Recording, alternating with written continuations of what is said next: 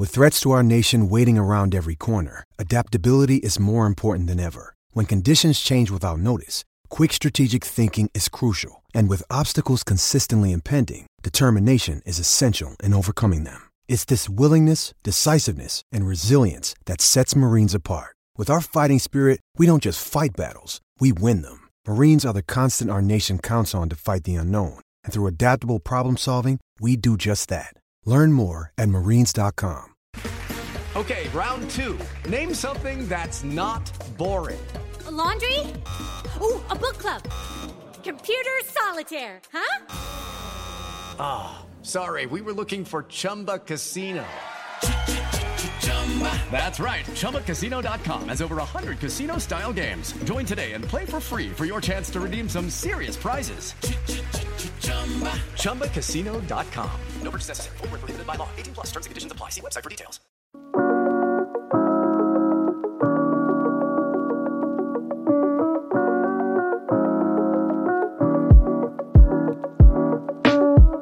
Inside scoops to win your fantasy football draft. Most importantly, crush your friends, all delivered by this man who has been on the road for the entire last month. I don't know, 7, 8, 9 training camps, and he always delivers us the inside information. Whether we ask for it or not, we do. It's Charles Robinson of Yahoo Sports and UPod to win the game. C-Rob, how you doing, buddy? I'm doing well, brother. How you doing? I'm doing great. As I said before I hit go, we might get some insane news during the show. So you have to bounce, check your phone. I totally understand. The people understand too. But let's start there with the news that is inevitable. Really, by the time that people even watch this, the ruling or settlement of Deshaun Watson might have already happened. You've covered these aspects of football for a really, really long time. This might be a different way of asking this question, but has this entire process gone differently for the Browns than the Browns expected it to? Yeah, no, I don't think so. I think they knew that. I think the only aspect of it that maybe they were slightly unprepared for was the league's push for the 1-year indefinite suspension. You know, I think they knew it would be a significant suspension. I think in their minds, they thought that the fighting would not get to this point to limit it inside of 1 year. And I think the contract was laid out the way that it was, with the 1.035 base salary in 2022, with the idea that he's going to miss some multiple games, quite a few games in 2022. But there was not, I think, initially this worry that the contract would toll, that, hey, he's going to be suspended for a full calendar year. The contract tolls and doesn't even begin until 2023. Which in the long run might not necessarily be the worst thing for the Browns. But for Deshaun Watson, it would absolutely be a disaster. So I just think it's they knew it was going to be a significant number of games. I think even if it comes down to, let's say the settlement arrives at 12 games, I don't think they'd be – that would be on the high end maybe of what they expected, but certainly not a number that just blows them away. The reason I asked that is after the push – for a longer suspension or the inevitability of that, there's been a lot of mentions of other quarterbacks potentially getting in the fold of Jacoby Brissett. And so I thought that maybe if it was 10+, 12+, 17 games entirely, that does Jacoby Brissett give them enough confidence to run the offense and keep them competitive how they want to, because this is a window for them to win right now. Right. It's definitely, it's interesting because I think that 12 is really a weird spot for them, because I think they felt like if it's 8, okay, we've got Jacoby, we'll prepare him, we'll roll, and hopefully we'll be able to get Deshaun Watson back for 9 games. Now it's 12. That's, you know, I mean, it doesn't sound like a lot, 8 to 12, but it's a pretty significant number of games there that they would be leaning on Jacoby Brissett to win. Now, a lot of people bring up Jimmy Garoppolo. Doesn't Jimmy make sense here? I personally think for what Kevin Stefanski does and what Jimmy is, I do think he would be an upgrade over Jacoby Brissett. I don't know that it would be, you know, a massive, huge upgrade at this point. It might be, it may not be, particularly considering that Jacoby's been in the system this offseason. He had the offseason passing program, knows the offense now. And when I went through camp there, I was told by multiple people inside the franchise, hey, don't just assume that it's going to be Jacoby throwing the ball 15 times a game and us running it 40 times a game and just trying to win by running the football and playing defense. They feel like Jacoby can throw the football. It's just being able to manage the offense around him, utilize the tight ends that they have there that they expect really big things out of, obviously, this year. And, yes, run the football, maybe not operate so much out of shotgun. He's going to be an under the center kind of guy, far more than Deshaun Watson would be. But I could see Brissett, if they end up leaning on him for, say, a 12-game slate, being a 25, maybe even a 30 pass attempt guy inside that offense, depending how the flow of games go. Now, if Jimmy Garoppolo is free, if he doesn't cost, which is an outcome potentially here. Potentially, absolutely. If he is free, he doesn't cost them assets beyond money, a financial commitment. Okay, then I think that the Browns look at potentially that being a route that they could take. I just don't think they want to give up assets and money, which is at least right now what the 49ers are trying to think they can get. The way that they've talked about David Njoku as well being a full-time player, it's really, really telling to me how they really plan to incorporate him. Final question. I think that a lot of the assumption is as soon as Deshaun Watson hits the field, he's back to the old Deshaun Watson in terms of just his playing style. And we haven't seen him, since the 2020 season, even that first series, it's preseason, did not go swimmingly well. Behind the scenes, have you heard anything about if they are happy with how he's looked after, not playing football for a year? I think it's fine. When I was out at practice, the day I was at practice, he was up and down. Okay. It wasn't like it wasn't absolute consistency. I do think that they know, and it is realistic that there's going to be a little bit of rust that has to get knocked off. I mean, this is a guy that has not played competitive football now in ages. And by the time he comes back, I mean, I don't even know how many months that would be at that point that he had. 23 months, I want to say. That's insane. And by the way, he wasn't a finished product in Houston yet. He was very good. And he clearly, his last full season in Houston, arguably was his best. But he, still was an up and down player at times and could at times be a function of some of the players around him. I think he's a spectacular player, but the idea that he's just going to step in and be a Pro Bowl, all-pro level player from game, 13 on or whatever it is probably a little unrealistic. So I think they know there's going to be an adjustment period there. I'll put it that way. I know you spent the entire summer talking about the Browns, so this is my final question. Sorry. For an Andrew Berry-led team, they certainly have a lot invested in the running back position. There was that weird 48-hour window with Kareem Hunt having a hold in and then them being like, no, man, and then him going right back to practice. Do you expect them to hold on to all the running backs that they have right now with, again, the Deshaun Watson situation, at least for beyond the 6 games, really uncertain? Yeah, I think that's the plan. I don't think there's any question. Hunt, from my understanding, it was weird. The outside looking at it was pretty hilarious. It was weird. It was the softest hold-in that I've seen ever in history. Now, I get it. The idea here is, A, Nick Chubb's been paid, right? Deshaun Watson is going to get paid. He's in the, he's obviously got the 5-year guaranteed deal. Drafting Jerome Ford, signing Dearness Johnson to a not large deal, but multi-million dollars or 1.5. You committed finances there, yes. Yeah. And I think that the writing is on the wall that it's, eventually there's going to have to be some sacrifices made here. Okay. Cause there are going to be other guys to extend.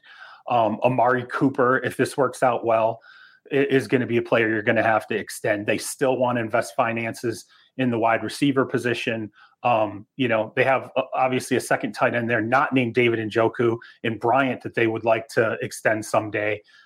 And what's the most replaceable position in football, albeit Kareem Hunt, extremely talented guy, they're not going to look at paying him the way that Kareem Hunt would probably get paid if he were on the free agent market, would still get a pretty decent deal. I don't know that they want to invest that kind of finance into 2 running backs. So I think the thought process there is like, hey, is there a chance to sort of get something done right now? And do I take the shot now And, you know, the Browns, what was relayed to me, it was very clear. We're not dealing you, and we're, you know, it is what it is right now. And your money is going to come, but it's going to come down the line. You mentioned monetary assets to the wide receiver position. We saw a veteran, Julio Jones, sign with the Tampa Bay Buccaneers. Yeah. There was one man, one veteran wide receiver who is the boogeyman, apparently. Like, no one even wants to talk about him, and that's Will Fuller. What the hell has happened to Will Fuller, Charles Robinson? Well, look at his career. I mean, injuries do not help, okay? I will say that there is a question about, like Will's, I think, at least from teams on the outside looking in, like his speed, you know, gives him, he's a deep field kind of player when he's at his best. I don't know that teams necessarily feel like he can still be that player at this point. I think people think that injuries have taken their toll on him. Obviously there have been, you know, issues with suspension. I don't think he's what you would consider a clean signing. Right. And frankly, it's not good, particularly when you look at, you know, Houston has zero interest in bringing him back in any way, shape, or form. Miami, zero interest in bringing him back in any way, shape, or form. A number of wide receiver needing teams have not looked at him at this stage. And so what's been relayed to me is it's some of it is physical, just the thought process that physically he does not look like a player that can hold up, and has really lost a little bit in. And I think you got to kind of go back here. If you want to find the best Will Fuller, okay, you have to go back a little bit to find that player. And the further he gets from that, the less appetizing he appears to be. It's also something that, at least from my seat, if Deshaun Watson doesn't advocate for someone like Will Fuller, I'm not saying he is or he isn't, then what does that say? Well, and Josh, they need, by the way, that wide receiver core, you know, it can still use depth. It can still use pieces there. And, it's not been something that they have looked at, actually. Okay. Let's go from Cleveland over to Philadelphia. You spent time with the Philadelphia Eagles. Yeah. Really simple question here. From the top down, who do the Philadelphia Eagles want to be? And I ask this because weeks 1 through 7 last year, nearly 35 passing attempts. Mm-hmm. They started 2-5. The next 7 full games after that, just 25 passing attempts. They finished the season 5-2. So many people in fantasy football just viewing this organization says, well, they won games by passing less, running more. Right. Isn't that who they are just going to, again, gravitate to in 2022? But then you have the A.J. Brown trade. Plus, I heard it all combine, so I know you did. Top down organizationally, Jeffrey Lurie all the way down. Yep.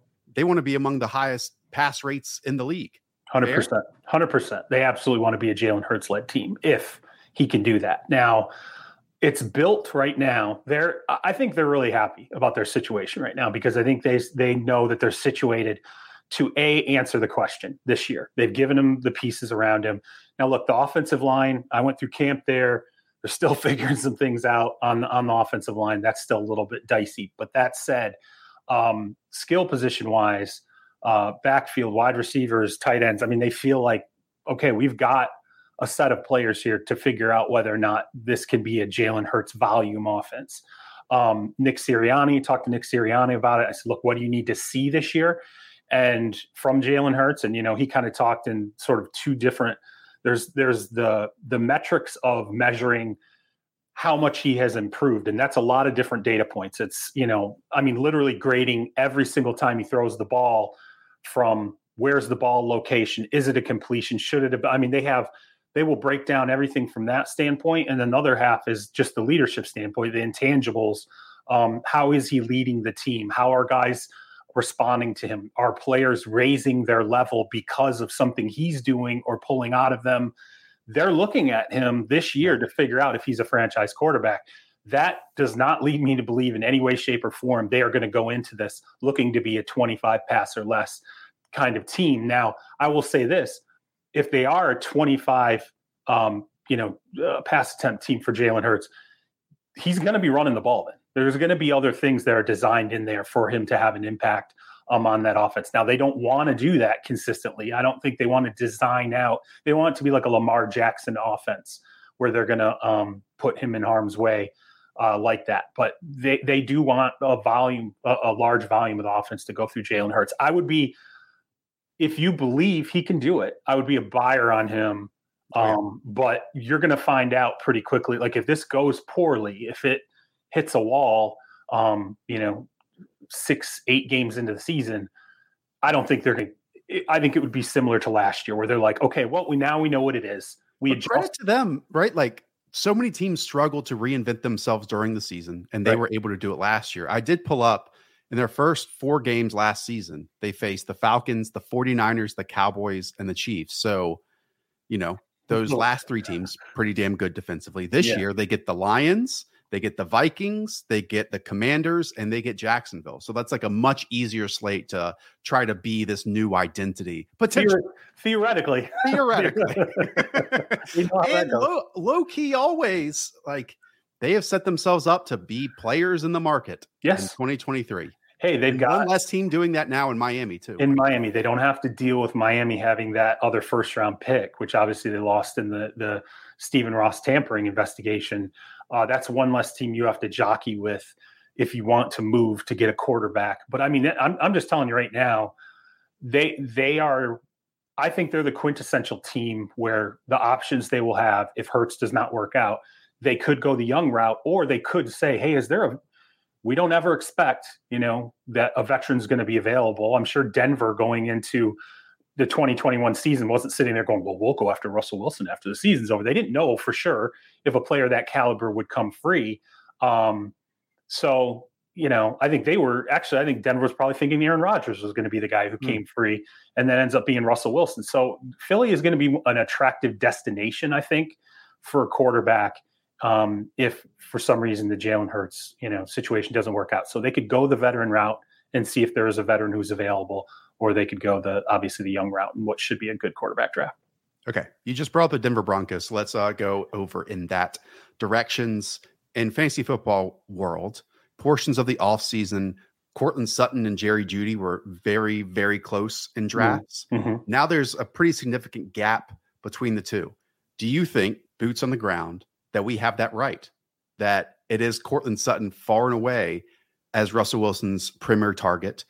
Because even watching him throughout his young career, I still struggle with knowing who Jerry Jeudy is as a player. Yes. Well, Tim, I will say this. Okay, 2 things that people should digest here. Number one, losing Patrick to the knee injury is going to significantly up the ante on Jerry Jeudy having to take a larger portion of his offense. Now, here's a really interesting thing. When I went through camp, Russell Wilson had brought Jeudy into these quarterback meetings. Sorry, I'm just checking my phone here. I knew that this was going to happen. If I see 4 texts pop up at once. While you check it, Charles, let me tell the people. Let me tell them that you need to subscribe to YouPod to win the game, because truly no one else delivers information like you that is unfiltered, that is not just a direct copy and paste from player agents or team sources that you have. And that I appreciate that from you. I appreciate that. I'm glad that you're here on the show, but continue with Tim Patrick and Jerry Jeudy. Deshaun Watson has not reached to sell me yet. So I'm just making sure. Okay. So obviously you have the Patrick injury, which really increases the load on the expectation of Jeudy. When I went through camp, it was like the day after Russell Wilson had talked to Jeudy about coming into the quarterback meetings, which was, hey, sit through this with me. Let's talk through you can kind of see it from our vantage point. And I was talking to somebody in the organization about that, and I can't relate the specific story. It'll get me killed here. I don't want to burn a source, but I will say this. No one watches this. Russell knows that Jerry Jeudy having a big season is really necessary. Like he knows that, and he believes that Jeudy, like the talent that people have seen in Jeudy, take away the drops and the inconsistency, all that. We get that. He sees the talent, though, that everybody else does. And he has clearly said to Jeudy, and I'm not going to repeat what he exactly said to Jeudy, but he relayed to Jerry Jeudy, listen, man, you can be great. You can be a great player. I see that in you. Let's figure out how to make this happen between the two of us. So I would say I'm not saying that he's not, I maybe just doesn't have to worry about Cortland Sutton. Maybe that's just like, that's the known entity. You're good there. there's nothing to tinker with. It's already, you know, you've arrived. It's baked into the cake. Jeudy's more of a in progress type of player, but clearly Russell Wilson sees it, and I think that's a good thing. Interesting. Every single year, there are a couple wide receiver twos that actually outperform the top wide receiver on their team. Like last year's Cooper Kupp over Robert Woods, right? Deebo Samuel even over Brandon Ayuk. Brandon Ayuk was being drafted over Deebo at this time last year. So maybe Jerry Jeudy over Cortland Sutton. But like, I actually like that last point that you made, where maybe Russ understands he's got to like buff up a little bit of Jerry Jeudy, because Cortland Sutton is the finished product. I would just say, yeah. I mean, like, I think if you're sitting there and you're playing the long game, and you're sitting there and Jeudy's sliding in your draft or whatever, what I want to hear is the quarterback is taking the time, you know, he's investing, right? That's what you want to hear. Russell Wilson's investing in him. And that's what's happening. Russell Wilson is absolutely investing in this guy, trying to get him, you know, where he needs to be. And when, for what I was told, that wasn't like coaching staff driven. It wasn't the coaches prodding Russell, hey, we really need, no, it was Russell who did it. And they watched it happen. And that's kind of how it was relayed to me, was just this, hey, we see what Russ is doing. And like, they're geeked about it, but they also want to see the results. One more question on this, because I expected, like you, Tim Patrick to play a massive role in this offense. Yeah, and I actually was talking to Robert Mays about this, that maybe the big slot was destined for Tim Patrick, because as you know, that's becoming more and more popular throughout the league, and especially with the play caller and his history and the Packers and how they viewed that with Devontae Adams and Allen Lazard and so on and so forth. Anyways, at least to me, they don't have like an archetype that fits Tim Patrick replacement. Could it be more multiple tight end sets? Have you taken anything from that camp while you were there of how they plan to replace Tim Patrick, other than just more targets to Sutton and Jeudy? Patrick happened like the day after I left. So I wasn't able to go over the, you know, how you're going to tweak the offense to help this. But I will say this, Hackett, it wasn't all Aaron Rodgers in terms of when you look at how the Packers offense functioned, and it was like, oh man, Aaron Rodgers is raising the play of all these guys. No, I mean, some of that was by design. I mean, granted, they didn't have, they were working with what they had to work with, but Hackett is not despite the fact that, you know, obviously Devontae Adams was just an absolute dominant number one, he doesn't come in and go, okay, well, we have to turn Cortland Sutton into Devontae Adams. No, I mean, he's totally fine with getting that offense however he needs to get that offense. So if there's a talented tight end, if there's, you know, someone who has, you know, some particular heat coming out of the preseason, he's going to play into that. He's very open-minded in terms of, you know, how he wants to structure the offense. Plus he's leaning on Russ to tell him what are you seeing here? What do you want to do? And let's dovetail to that. Okay. Let's go to the Los Angeles Rams now, defending Super Bowl champions. You know, I've got to ask, what's the level of P scale down their leg on the Matthew Stafford elbow injury? Bro, I mean, when I went through, they were downplaying it, you know, which was just like, hey, you know, yeah, he had an off season of rest with the elbow. It's going to be okay. He is on a pitch count through the preseason. Once the season starts, you know, that effectively ends.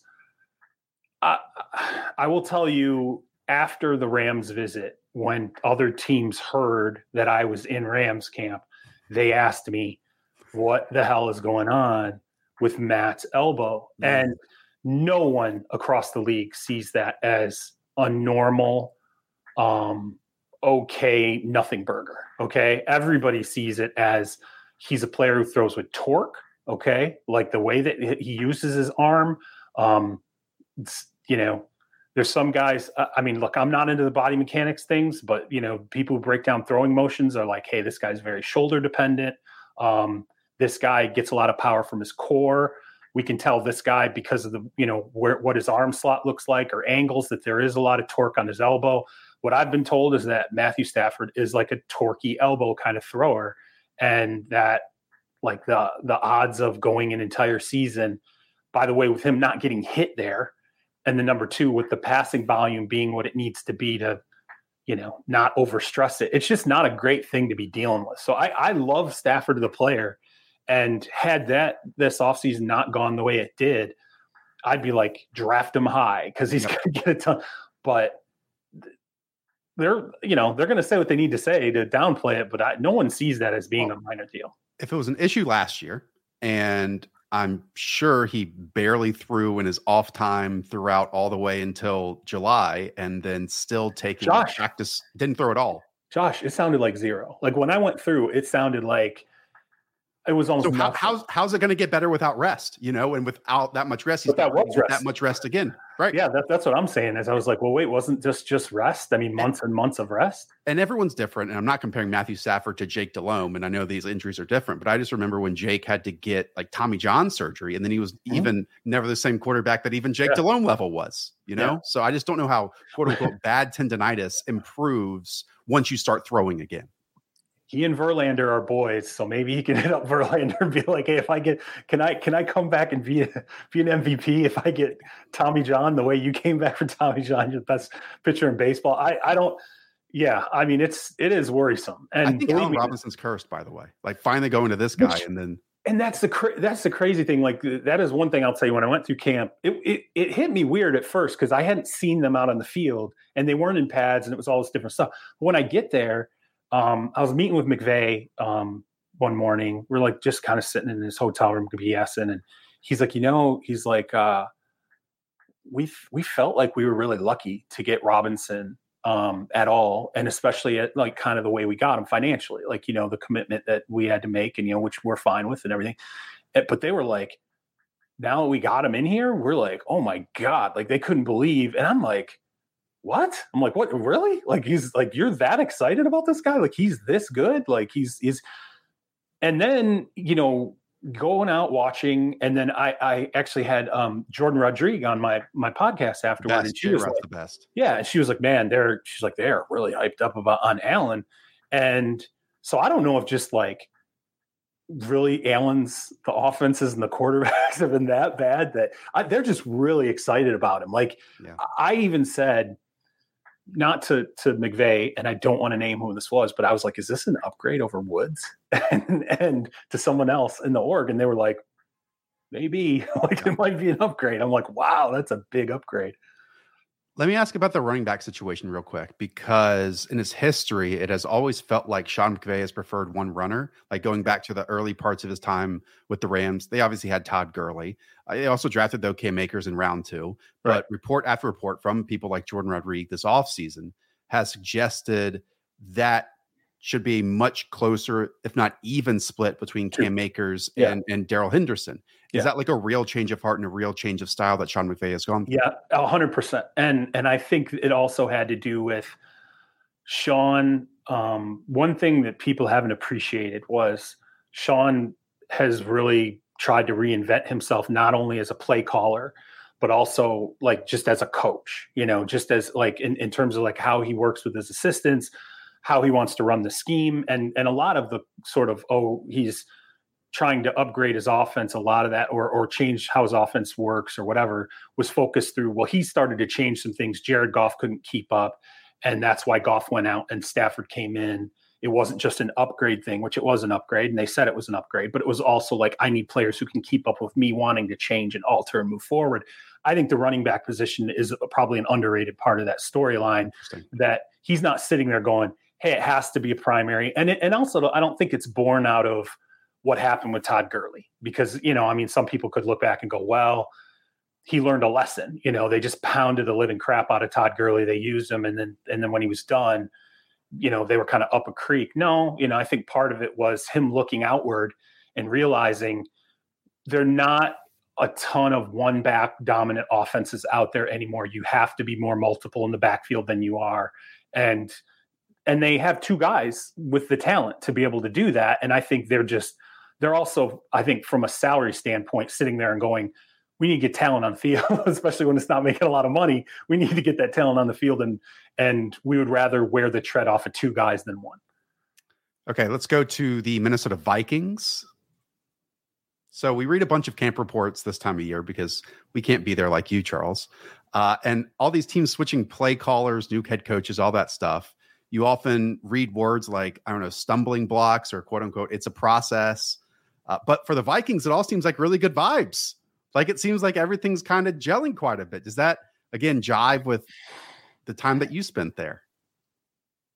We'll see. I mean, I look, I'm being completely honest with you. I don't know my focal point when I went in there was sort of, okay, this is not a reboot. Okay. They've got the talent to, as long as the coaching is there and there's not a lot of injuries, they should have the talent to compete in the NFC North. It was very Kirk Cousins focused. And this was after the kind of weird firestorm of what Kwesi Adolfo-Mensah say about Kirk Cousins and basically a bunch of comments that I read, and I was like, yeah, those all sound accurate. There's nothing here that to me sounds like it's out of joint. Seems like this pretty much tracks of what we all think is going on. I will say this from an offensive standpoint, they picked the right, if you wanted to compete right away, I like Kevin. Okay. I think you pick the right head coach. And by the way, he was doing a lot with the Rams before he left. I think people are sitting there going, well, he wasn't a play caller, this or that or whatever. Bro, that's who this guy was. If he had stayed with the Rams, okay, he's full blown OC, play caller, design. Everything. He is. I don't think there is a single offensive coach that Sean McVay was leaning on more than him this last season with the Rams. And to me, that means a lot. It's a trust situation. Okay. It's a bandwidth situation, because I think one of the things that you will see McVay gets frustrated with is when he deals with, people he wants to delegate to, and they don't have the kind of bandwidth he does, which is considerable. It tends to be, some friction in the relationship. It was the opposite with him and O'Connell. I think there was more than enough bandwidth there. And Sean was probably in some ways disappointed to lose him, because I think he felt like, I'm going to be able to turn over a ton of stuff to this guy and start to develop other areas I want to develop. And by the way, screw it, I'll just say it. I really truly believe that if McVay had retired, right, or whatever, if he had stepped away the way that he says he contemplated doing it, A, it wasn't going to happen, but B, if it happened, I'm telling you, I think his choice, he would have said, this is the head coach of the Rams when I leave. Kevin should be the guy who takes over for me. That means a lot to me that McVay has that kind of confidence in him. So I don't know. And I hate to put it out like that, because I don't want to put that kind of pressure on Kevin O'Connell, but I will just tell you and it must feel so different with going from Mike Zimmer to this. Oh my God. It feels so different. Oh my God. It's just such a weird, it is just I don't even know how to really describe it. And I don't want to dump on Zimmer either. Okay. Because he's successful. Very incredibly successful, very successful coach, just a different mentality kind of guy. There was a lot going on there at the end between he and Rick Spielman, the GM. Even Rick Spielman not being there was kind of weird, because, when Zimmer went, the thought process was Spielman's going to survive this. And then that didn't happen. But yeah, the vibe there is a lot different in terms of the light, I guess, for lack of a better term, the light, how you feel in the building. You definitely can tell it's a lot lighter. Okay. Let's go to the New York Jets. This is probably the last full team I'll ask you about. You just shook your head a little bit. In fact, I don't even want to ask you about the Zach Wilson injury, because it's almost like, I'm not going to say best case scenario for what it was, but it looked awful out there. I do want to ask you about Zach Wilson though, because there's been so much investment in this team's offense. I thought last year, during portions of the season, with or without Zach Wilson, Mike LaFleur really proved himself as a play caller with a lot of his creativity. But what was the sentiment of the progression of where Zach Wilson was, again, prior to now him missing the next 2 to 4 weeks? Were they happy with him in the building? Because he has some obvious strengths and weaknesses of his game, but the weaknesses just of playing inside the structure and the confines of a closing pocket, that can crush quarterback. Yeah. Well, it was okay. So I'll tackle this from a couple of different standpoints. We'll start from one that was a little probably off angle. Remember everything that came out, all the stuff about, his ex-girlfriend and the things that hit the media and which was a weird kind of funny, everybody embraced it story, jumped on it. You had other NFL players talking about it. Teammates had fun with it. Oh yeah. The locker room, all this stuff. Well, they kind of liked the way that he came out of that, because, when you're in New York and something like that happens, you just never know how especially a quarterback, a young guy, is going to deal with that. Like, you know, you don't know what the reaction is going to be. You know how he's going to absorb it. You don't know if he's going to make it worse. And instead of making it worse, he kind of was like, he was like lighthearted about it. Hey, I had my phone, whatever it was on his Instagram or whatever social media post. I remember he was like, had my phone off, just turned it on, anything happen or whatever it was, which they were kind of like, oh, you know, he sort of handled this the way we would hope he would, which is just to kind of slide off it, move on, half a laugh. And so in a weird fishbowl moment, I think they were happy because it was his first time where he kind of got the New York thrown at him, and he came out of it like, just, it didn't even faze him. It was no big deal. Okay, so there's that. That means nothing football wise, but it means something about kind of his mental fortitude to be able to handle. It's something quarterbacks have to deal with versus what other positions do not. Listen, there were other guys, okay, who have played like Gino, Mark Sanchez. I mean, there are other guys where certain moments happen in their careers, and you can kind of feel that it sinks in, and it's like, hey, this is, remember the punch in practice with Gino? It was over, you know, from the, I felt like it was never, nothing was ever going to, any chance he had of succeeding and being there was gone in that moment. You know, Mark Sanchez, I mean, you could, everybody's going to always talk about the butt fumble, but there, you know, there were a number of different moments where it kind of went off the rails there. This was just one of those first moments where they're like, how, like, was this going to, you know, is this going to become a thing, or is this, and it didn't. So I think they were happy about that. But when you talk about the play side of it, I think they were cautiously optimistic that he was taking a step forward. Now, here's the problem. When I was in practice, it was crazy because the year before I was there when Becton hurt himself in practice. I get out to practice and literally I'm standing there. Rich Samini, you know, covers the Jets, is like, you know, we're down, we're watching, I'm watching Becton. And I'm like, hey, man, I was like, I look at Rich, I'm like, I think the right tackle's messed up. Something's not right. Like, he's not, he's dropping his helmet. Like, he's down on a knee. Like, he can't like move. Like, something's going on there. This is messed up. Course, that's it. He didn't make it through practice. He comes off, and that's it. That's his season. Subsequently, when you watched the you know, 11-on-11, I mean, Wilson had zero time. They were engulfed. The offensive line was destroyed. And I was just like, afterward, Robert Saleh was like, you know, hey, it got bad, you know, yeah, it was really hard for Zach, didn't really have time much, you know, at the start, you know, and then he kind of was like, well, it kind of got better. I was like, I didn't feel like it really, like, he just really never felt like he had a ton of time out there. To me, I was like, if this is representative of what this line is going to look like, and again, you got a long preseason to sort it out. And added Duane Brown, and who knows? Right. Okay, right. So you add Duane Brown, you kick Fant to the right side. Maybe this solidifies, if you can solidify the tackle spots, maybe that kind of settles the line down, you know, but then the meniscus thing, this happens. And especially for someone who loves to play outside the structure of the pocket too, like dude. And he's young. From a knee injury immediately. Like that can be rough. Bro, and he's young, right? I mean, like, I hate that we're already doing a meniscus on a young guy like this, who, as you said, if it was Flacco and he's just going to be, you know, hey, I only got to move 4 yards, you know, and then I can kind of, this is my little, no, that's not his game at all. Yeah. No, I mean, that's really worrisome. And I just don't know how that doesn't, even if he, you know, when, and if he comes back at some point, and I hope they take as much time as possible with him to make sure he's good. I don't know how it doesn't infect the rest of the season for him. So the line worries me. And then obviously now this injury worries me, which is too bad, because when you look at the surrounding pieces, and that was one of the things I took away, when you look at the surrounding pieces, and I think Wilson, you know, Wilson's going to be someone who runs with the ones eventually, all these things, you know, full time. It looks good. The surrounding pieces, they've done a good job with some of the surrounding pieces. And it felt like a lot of the team is turning around and just now getting started after uncertainty with Woody Johnson, uncertainty with how they were going to spend money, offloading some contracts. Joe Douglas, like, killed some deal. I mean, the Jamal Adams deal was what an unbelievably great deal. The Sam Darnold deal, what an unbelievable. I mean, Douglas has pulled off some really great moments in that. Navigated the draft really well. Wonderful draft this year, and that's why when I walked in, I was like, to me, I'm like, okay, this is year one. Like, they've finally kind of turned the battleship, which is a considerable feat, and now we're starting to go in the right direction. Right tackle goes out.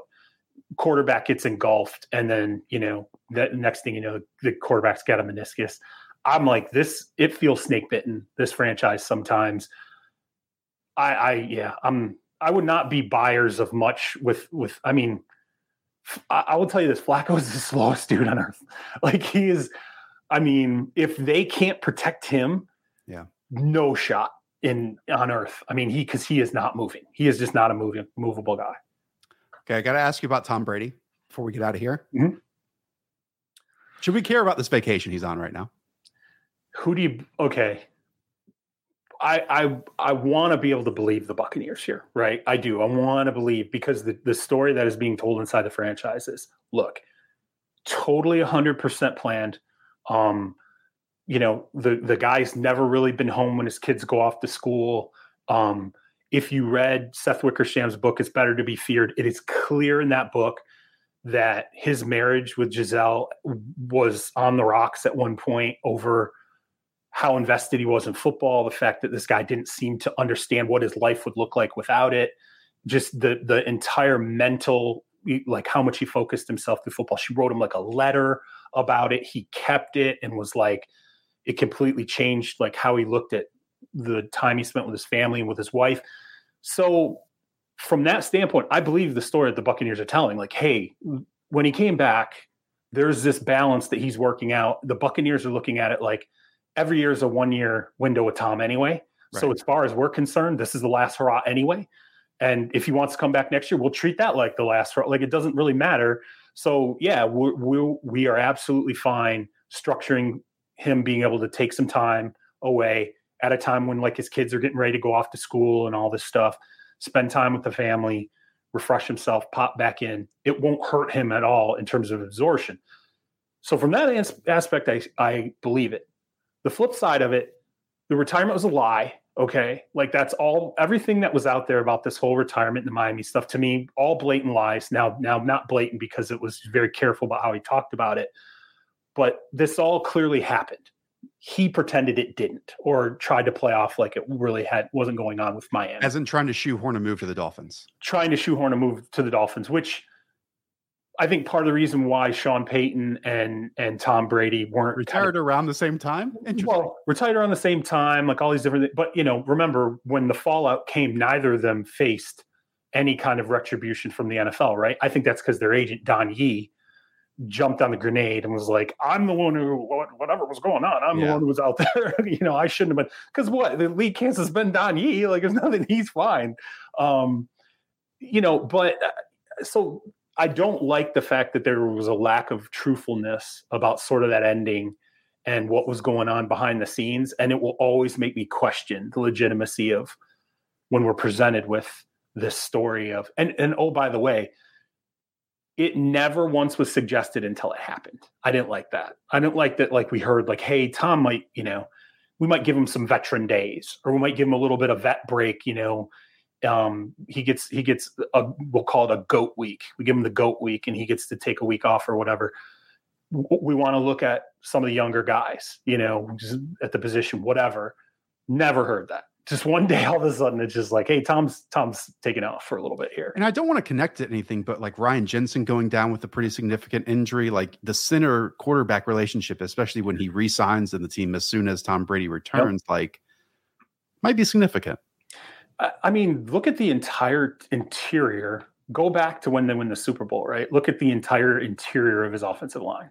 It's a perfect situation for him to succeed, like in terms of offensive line that he's with. And at least now they brought in Shaq Mason, which he has some history with. But, you know, the center quarterback relationship is massive. Yeah. And I mean, you like I said, I mean, look at guard, center guard, okay, back when you win the Super Bowl to now, okay? I mean, you've had the interior lines gutted. Pretty important part of Tom Brady's protection, by the way, like interior pressure in the NFL, even for a guy like Brady, massive problem.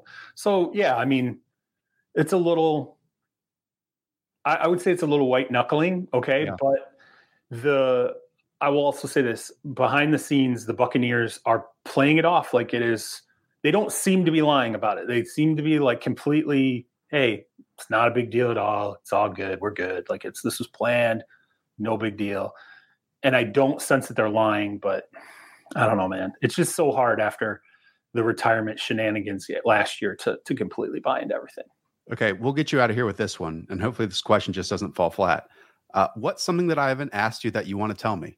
Like, what is something while on the road for the last month, either player wise, something you picked up that you're like, oh man, did not expect this? Well, we haven't talked about the Panthers. What a shit organization to end on. I don't know, man. You know, I'll tell you what. Let me say this about the Panthers. Baker's going to be the starting quarterback. Okay. We know that he's going to be a starting quarterback. Okay. I think that depending on, you know, Icky's going to be your starting left tackle. You'll shuffle the line from there. Depending on how that line holds up, he has some good surrounding pieces. The back end of the defense, the secondary, I think they feel really good picking up Woods. They had a lot of problems. C.J. Horn back. They re-signed Dante Jackson. C.J. Henderson had a great camp. By the way, Henderson is really in a really good place. I would argue important for him. Very important for him. Okay. And I think he's in a very good place personally and with football. You might get the best you've seen out of him since he's come into the NFL this year. I think the secondary is going to be really, really good. And like I said, I personally think if Baker Mayfield is the 2020 version of Baker Mayfield, this is going to be a better team than everybody thinks. Now the line, you know, the one thing that I did not understand last year when I looked at their line was that they had like 3 NFL players. Yeah. And I didn't realize it at the time. I was like, oh, now there are actually 5 NFL players on that line, and there's a little bit of depth and there's more to work with there. So we banged on the Panthers. Oh, and by the way, here's another thing too. The Joe Brady thing. Oh yeah. Now with the Bills, obviously as the quarterback's coach, replaced Dorsey, who obviously moved up to OC. So I think what happened there was, and this isn't to bang on Brady at all, but I do think the youth did factor in that, you know, you don't fully realize on an NFL level what an OC has on their plate. How many do they have to, you have to make sure you're dealing with all the other position coaches. You have everything coordinated. You have to run meetings. So a lot of different things that are going on. I think he was overwhelmed. And I think what happened was Matt Rhule ended up micromanaging a lot of other situations on the offense, like a ton. And it was really, really not good. And so I think when McAdoo, the switch came with McAdoo, from what I understand inside the organization, it's been fantastic because McAdoo he's a really good coordinator. He's not a good head coach, but he's a really good offensive coordinator. He can handle everything. It's like now there is a real divide between the head coach and the OC because the OC can handle everything and Rule's not dabbling or having to deal with 28 other, you know, things. And so I hear even coaching wise, they feel a lot better about where things have been going on. And I did ask, I was kind of like, well, what about what McAdoo said about Mayfield during that draft? And he had Mayfield ranked way low. Yeah, like 5th out of the five perceived first round quarterbacks. And what I was told was, A, time has passed since then, and McAdoo has seen him as an NFL player and also seen him when he played at his best, which was in 2020. Right. It's impossible to rank him after Josh Rosen now. Let's put it that way. At the very least, right? At the very least. Secondly, McAdoo got to see Sam Darnold be an A to B player who can't go to the second read and the third read. And that's never changed. And that's been the problem. And that's why Sam Darnold's not going to be the starting quarterback, because it's the same problems he had with the Jets. Not a good second or third read quarterback, unfortunately. He's going to have a long career as a backup, I think, in the NFL and still make plenty of money. I'm not going to cry for Sam Darnold. But I think that also when McAdoo started to work with Mayfield, he was really, really happy with – he was like, man, there's a lot here. And one of the things that got brought up to me was that Mayfield – one of the things that McAdoo likes best about Mayfield is that he is really good. He is clearly a big-time visual guy in terms of like when they're watching, say, the all-22 or they're breaking down a cover 2 defense. If you're doing it on the board, that's one thing. But if you're doing it watching film, he has brought up some alterations to the offense or certain tweaks that McAdoo's like, I didn't even think about that. And this guy – and so what McAdoo's seeing is a guy that's processing the things in front of him a lot better than maybe the guy before did. And They're pretty. I'm just telling you. I think that they're very. If maybe they can win 8 games, who knows? No. To that point, that's an interesting note because J2 O'Sullivan, who does great work on the quarterback school on YouTube, pointed out this play, and it was just preseason. But it was basically a deep post with 2 over routes underneath it, and you basically need to have a backside vertical to keep the 2 high safeties, or else the double over route is going to take this safety right in the path of the deep post. And right. Pulls them into cover, right. Yeah. So Robbie Anderson basically got sandwiched right at the catch point.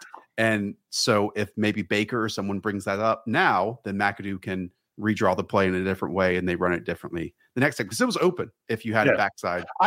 I think that what they want to see is a guy who, once he gets to the line, he's looking out and he's processing what happens. But then once the ball snapped, he's able to, okay, hey, this is clearly not working here. Right. I mean, it's so ridiculous to have to put it, you know, but I mean, that is true. I mean, it is what they want. They want somebody who basically can function when it's not going well. Plus he also has, and again, this is not to bang on Sam, Baker is a very, if he is healthy and he's in a groove, he still has that chip on his shoulder. And even the Browns will tell you when that guy's got the chip on his shoulder and he's got it rolling, he's a lot of fun to play with for teammates. And he's someone even the meltdown with OBJ, I thought it was interesting that on social media, which these guys care about, he gave Baker the kind of shout out about go ball it out, you know, like go ball out in Carolina and stuff. And that, to me, that means something because those are two guys that was a really horrific ending between them in Cleveland. So he just has to be protected. Like that's the thing with Baker with me, that like if he feels pressure, he doesn't necessarily have the athletic gifts that a bunch of these other guys have. I agree. And you know, the line, I think they need the line just to be, at the very least, it has to be serviceable. Right. Because clearly it wasn't even that last year. And I'm sorry, I apologize for ending on. No, you're good. You're good. That was great. That was more than I would have asked for. Charles, you're amazing. You know how much I care about you. I love you. You have always been so kind to me. I love coming on your show. You pod to win the game. Again, not just the Watson stuff. I can tell people with the Baker stuff, like no one has their ear to the ground more. And when he speaks, I pay attention to them than Charles Robinson with basically every big thing that goes on throughout the league. Is there anything else you want to pitch, or is that a pretty good one? You can just record it and play it out for the people. I appreciate it. Thank you very much. I mean, and by the way, the Panthers, that was the last one I went through. So you're like, well, what can you tell us? I'm like, this is the only thing I can remember now. There you go. I'll just give you the most recent one. All right. All right, everyone. Thanks so much for tuning in. Charles, appreciate you. We will, I think, have a live draft tomorrow on the channel. So go and check that out. All right, everyone. Talk to y'all soon. See ya.